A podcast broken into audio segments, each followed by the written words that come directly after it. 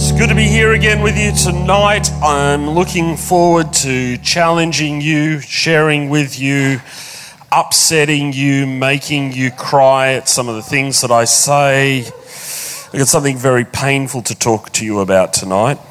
And I mean that seriously. How many of you have had a filling?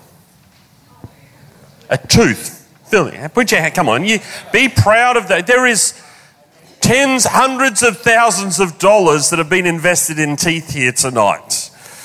You, you, you, know, fillings are, are great fun, aren't they?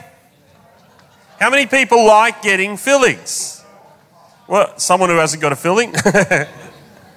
There's nothing worse than going to the dentist. And the way it works is this you go into the dentist, usually for a checkup, you've already calculated how much that's going to cost you. They lie you down in a chair, and then they turn the light on so bright that you can't see. The dentist expects you to open your mouth wider than it's ever been opened before. And then he gets, you, you, know, when I was little, I was told not to play with knives. This is worse than a knife. He gets what looks like a great big pointy thing, and then he sticks it in your mouth and starts playing around with your teeth, checking this, checking that. And all the while, sweat's building up on your forehead because it's starting to get a little bit painful. And you're hoping that the checkup will be just that check up, go out. And then he, he rubs it hard and he pushes this pointy thing in, and then finally he gets what he wants an appointment for a filling. I, I just want you to understand don't think the dentist is on. Any dentist here tonight? The dentist is never on your side. Do you know how they make money? By ensuring there are holes in your teeth.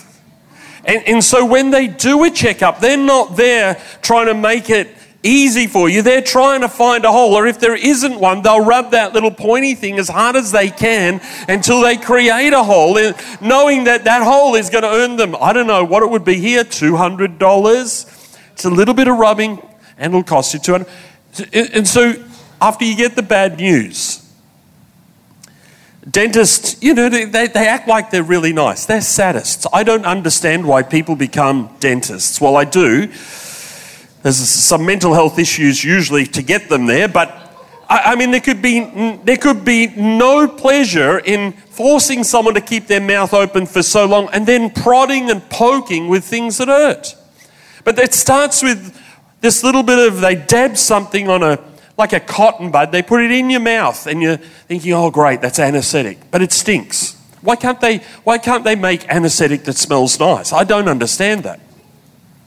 And then he comes up and you're in the chair and he comes from behind his back and he pulls out the needle and it's, it's, it's usually about 12 inches long.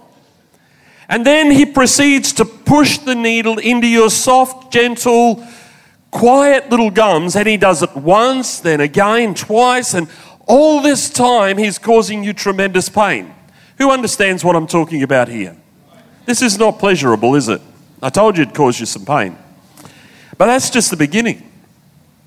Having done that, he brings out a jackhammer. And where he thought there was a hole, he makes sure there's a hole. I don't know about you, but what happens is, you know, I've got a tongue, and where he says there's a hole, yeah, yeah, like there's hardly anything there. Once he's finished with that jackhammer that he calls a drill, there's a gaping hole. I can feel it with my tongue, you know. It's, it's, it, and, and the nurse, who supposedly is supposed to be nice, she's smiling and she's got that vacuum thing. And, and, and that's supposed to be picking up the, the broken pieces of tooth that they're drilling out as well as saliva, but most of the time, they're jabbing the end of the pointy little vacuum into your gums, causing you more pain than, than you would be anyway. And then on top of that, most of the time, they don't get all of the saliva, and you're left half gagging. This is a good dentist. They go through that process, and after doing all this drilling, if you've never been to the dentist, I understand you're not wanting to go again, but go. That's important that you go. After doing all of that, then they mix up this little, they have a little mini mix thing and they make up what's called amalgam. It's a combination material made up of several different items and they mix it up and then they jam it into that, what was a little hole, into what is now a huge hole.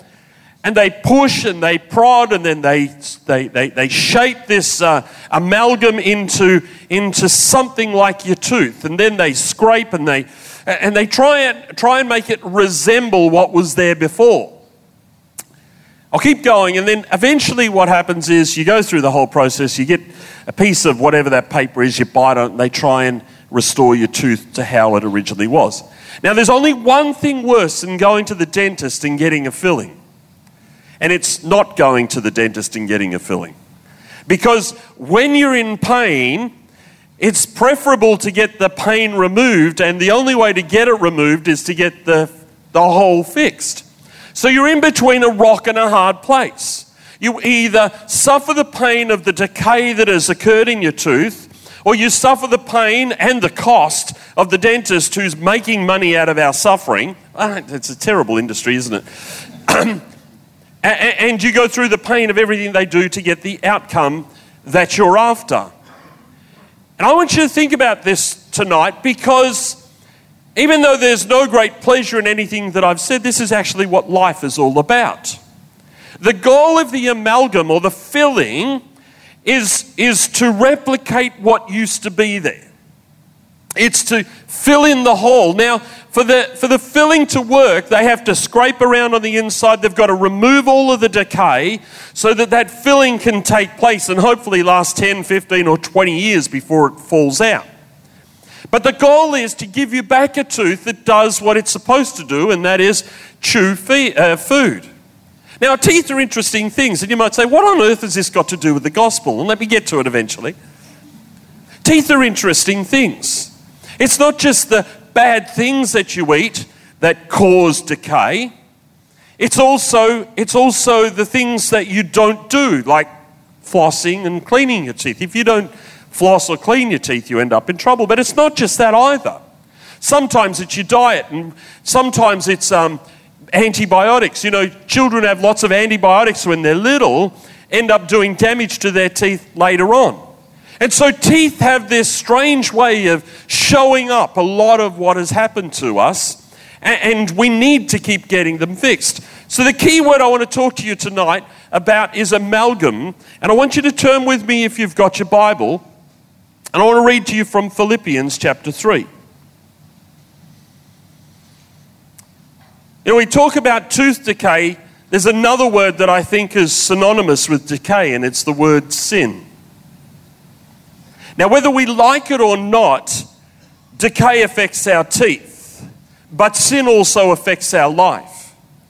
And the pain of sin is better to be dealt with in a way that brings us relief than for it to continue. And the message of the gospel is all about sin, if you like, being resolved in our lives. And I'm not suggesting in any way that it is an easy process because, unfortunately for us, we are like teeth. We're not like a tooth.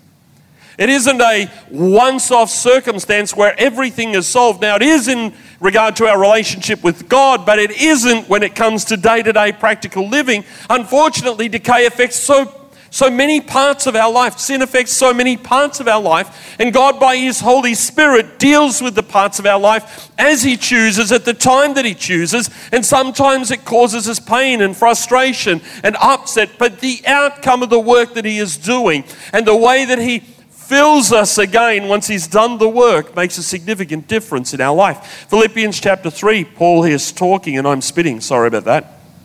It's, most of you are safe. And uh, Jay is so tired that whether I spat on him or not, he probably wouldn't know. Philippians 3 8 and 9 says this Yes, everything else is worthless when compared with the infinite value of knowing Christ Jesus, my Lord. For his sake, I've discarded everything else, counting it all as garbage, so that I could gain Christ and become one with him. I no longer count my own righteousness. I, I no longer count on my on my own righteousness through obeying the law. Rather, I become righteous through faith in Jesus, uh, in Christ. For God's way of making us right with Himself depends on faith. There's a lot of what Paul is saying here that, that, that we'll address quickly, but the first point I want to make tonight, and I've got three discernible points, it's the first is this go for the best. Now, when you're doing something or you're purchasing something, sometimes people buy based on value for money, sometimes they buy it based on quality. Now, can I suggest to you when you go to the dentist, there are cheap places to go to a dentist, but I'd suggest you pay the extra and go for quality. It, it, it's better in the long run. Many years ago, I needed to have a root canal filling, and I went to a local dentist, but I didn't know it at the time, but they had a lot of student dentists there. I went and they said, You need a root canal filling, and I didn't even know what that was really. Uh, but I did know how much it was going to cost, and that blew me away. And so, okay, no problem. So they started. I went three days in a row to the dentist, and they seemed to be having all sorts of trouble, and, and I was getting in more and more pain as time went on. Eventually, I complained, and they gave me another dentist, and they, they sorted it out, and the pain disappeared. Some 10 years later, I went to another dentist. I went to other dentists in, in the meantime, but I, I said, you know, i have got some pain. There's something going on with this filling. And, and the dentist did x-rays and he said, you, you've had a root canal filling there, haven't you? I said, yeah, yeah, I did. Yeah, some years ago. And he said, who did it? And I said, oh, down there. I don't know who the person's name was. And he said, right. He said, can I show you the x-ray? I said, yeah, yeah, show me the x-ray. And in the x-ray was a, a piece of the drill that had broken off in my tooth. It was in the, in the root of my tooth. And he said, What happened? The reason you suffered like you did was they obviously broke the broke the drill off in your tooth as they were drilling it. And that's the problem they were having. That's why it, you had to keep going back. That's why you were in so much pain. And I thought, I'm never going to pay less again. I'm always going to pay more to get the right outcome. And, and you know, for us, too often, what happens with life is we don't go for the best. And, and, you know, I know we're not supposed to compare, but Paul actually tells us to compare. And what we need to do is we need to go for the best for our life because the best lasts longer. And we talk about it if your life is a tooth or if your life is a whole bunch of teeth, the amalgam you want to fill your life to, to, to uh, once the decay is removed is Jesus Christ. He's the one that needs to come and repair your teeth or your life so that you reflect Him, so that you become like Him, so that you get the very best that there is on offer. Paul says, For yes, everything else is worthless when compared with the infinite value of knowing Christ Jesus, my Lord. We need to go for the best. There is infinite value in knowing Christ. In other words, there, it is inestimable. You, you, you don't know, you can't calculate what it means to know Christ. You think you know but you don't actually know. When you get to know Christ, even then you're unable to estimate the power and the work of Christ in your life. And Paul is trying to say that to the Philippians here. He's saying it is profound and you need to understand how important this can be in your life. In Colossians 1:15, it says this about Christ. It says Christ is the visible image of the invisible God. He existed before anything was created and is supreme over all creation. You know, Christ is more than we can think or know. We, we cannot comprehend him. He is God in the flesh. And though we may understand some of his attributes, he is way beyond the things that we can think or know. And I want to challenge you tonight to think about these things. He is more than knowledge or riches. The, the things that you learn or the things that you accrue, he is worth more than both those things put together. He's more than peace or contentment. And some people say, I come to Christ and I found peace as if that's the most important thing. But He's more than peace, He's more than fulfillment, He's more than contentment. And while we understand and, and appreciate peace, we uh, uh, appreciate knowledge, we appreciate um, a, a sense of contentment, He is more than all of those things. Becoming one with Him is the goal. There is infinite value or immeasurable value in knowing Christ. The best filling is the one that restores your tooth to a place where it does what it's supposed to do without there being any hiccup in the process. The second thing is this We need to discard the rest. And you, you might say, well, that's really, really hard. Paul says, in, again in the same passage, he says, For his sake, I've discarded everything else, counting it as garbage. And you know, when we talk about discarding things, it's easy to discard that which we consider to have no value. I don't know about you, but I have no problem when there is a, I've eaten a meal and there are scraps on the table. I, so I know some people keep the scraps, but I discard them. I figure, you know, the leftover piece of potato doesn't matter that much. Put it in the bin or do what? Put it in the compost if that's important to you or whatever. but, but it's easy to discard something that has no value for you. And as you get older and as you, uh, as you accrue more things, the things that have value uh, become more uh, uh, easier to discern. And Paul is here saying, I've, I count everything as garbage. What's he saying? He said, I've realized there's a new perspective to be had. Now, some of you will say, Well, I can't discard everything. And the problem there is perspective. It's because you're comparing what you have with what you, with, you know, with something that you haven't yet attained. What Paul is doing is saying, compared to uh, the things that I have, compared to knowing Christ, the things that I have mean nothing to me. Through the years,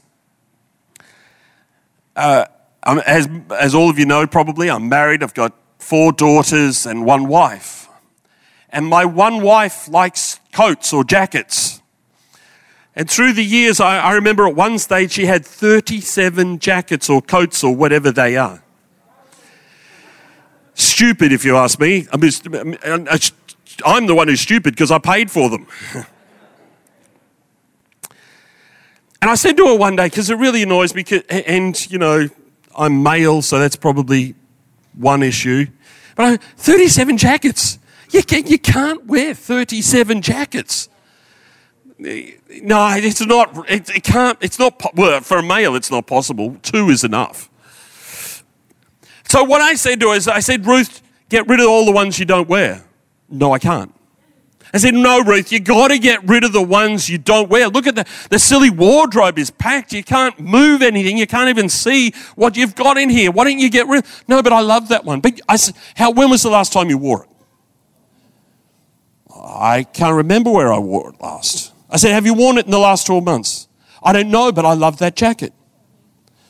And so the only way that I can convince her to discard some of these things is to offer an alternative to her. It's called bribery. I say, Ruth, for every five jackets you discard, I'll buy you one new one. Now, for her, that sounds exciting. For me, that sounds even more exciting because there's things getting cleared out. But the point is this the, the, the thing that is garbage uh, becomes garbage because of the thing that you're trading it with. So if I say, Jay, your shoes, you, you probably love those shoes. Man, you got them pretty dirty this weekend. And, uh, you would have paid in New Zealand maybe $300 for those. You can get them for 20 in Australia, but.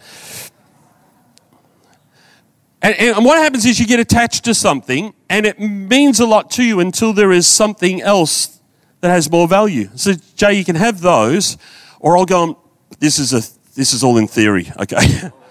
Or I will go to the shops with you and I'll give you $300 to buy. Because have you seen the preachers with sneakers thing? You know, um, this is all in theory. Let, I'll say it again. It's, I'm not doing this.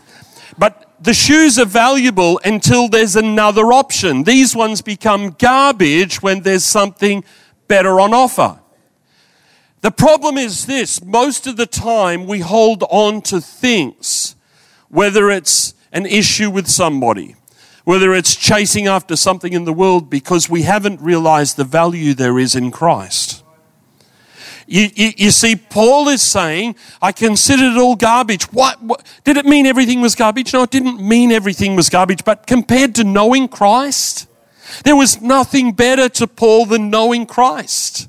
And it becomes easy to discard something of lesser value when it means you can attain something of greater value. None of you today would hold on to the $20 bill in your pocket if I offered you $50 for it. Why? You discard the 20 to get the 50. And what Paul is saying here is discard some of the garbage of your life so that you might gain Christ.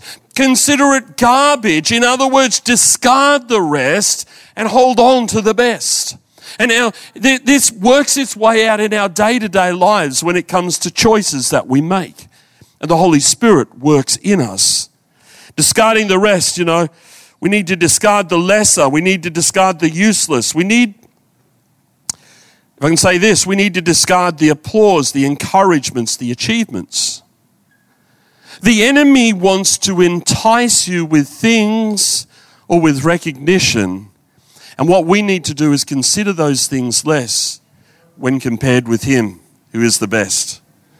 God wants to do something in you today. You know, the decay that we have in our life, some of those things that we hold in our life, we're holding on to them when Christ could come and fill us again, compensate, removing the decay and compensating for the hole that it's left in our lives.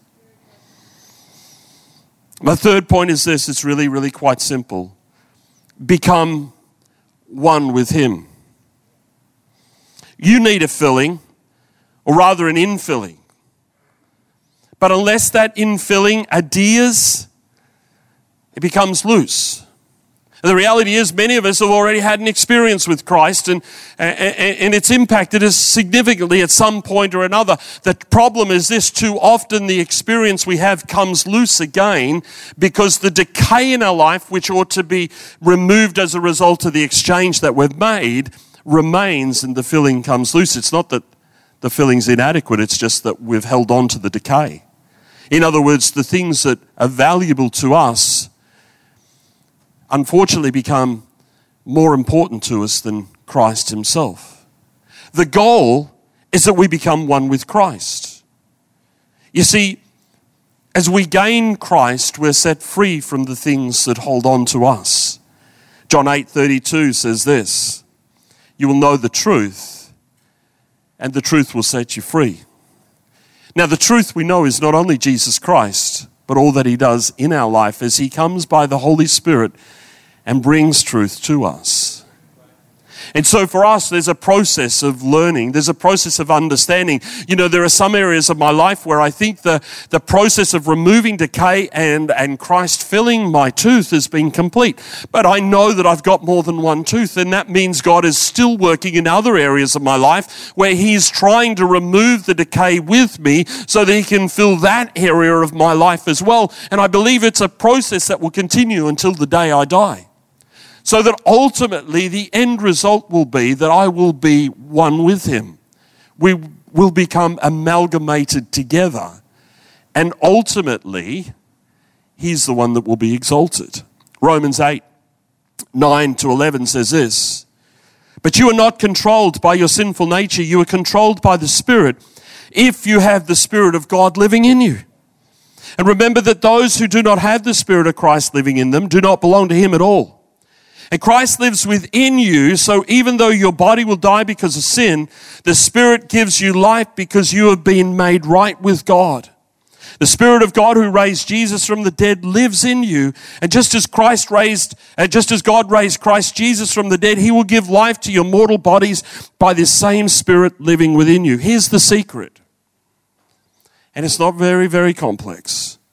Colossians 1.27 says this For God wanted them to know that the riches and glory of Christ are for you Gentiles too.